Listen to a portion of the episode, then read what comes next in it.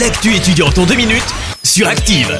Bonjour, bonjour à tous. On commence cette actu étudiante avec une pièce de théâtre proposée à la salle de spectacle de la maison de l'université à Saint-Étienne.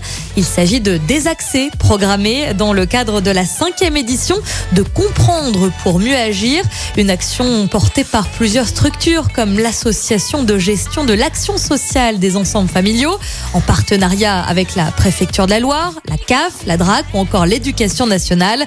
Deux rendez-vous vous sont proposés. Le premier, c'est ce vendredi à 14h30 pour une séance scolaire, puis ce samedi à 20h pour une séance tout public. L'entrée est gratuite, mais attention, il faut vous inscrire avant d'y aller. Ça se passe sur le site internet de l'université Jean Monnet.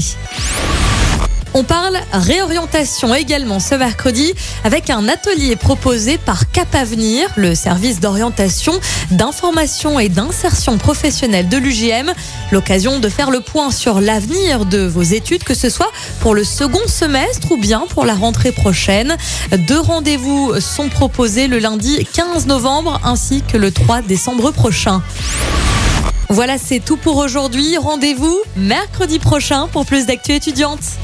L'actu étudiante avec le Crédit Agricole Loire-Haute-Loire. Retrouvez toutes les offres étudiantes en agence ou sur le site crédit-agricole.fr slash ca-loire-haute-Loire pour que vos projets ne restent pas à l'arrêt. Crédit Agricole Loire-Haute-Loire, RCS Saint-Etienne numéro 380 386 854. Merci. Vous avez écouté Active Radio, la première radio locale de la Loire. Active.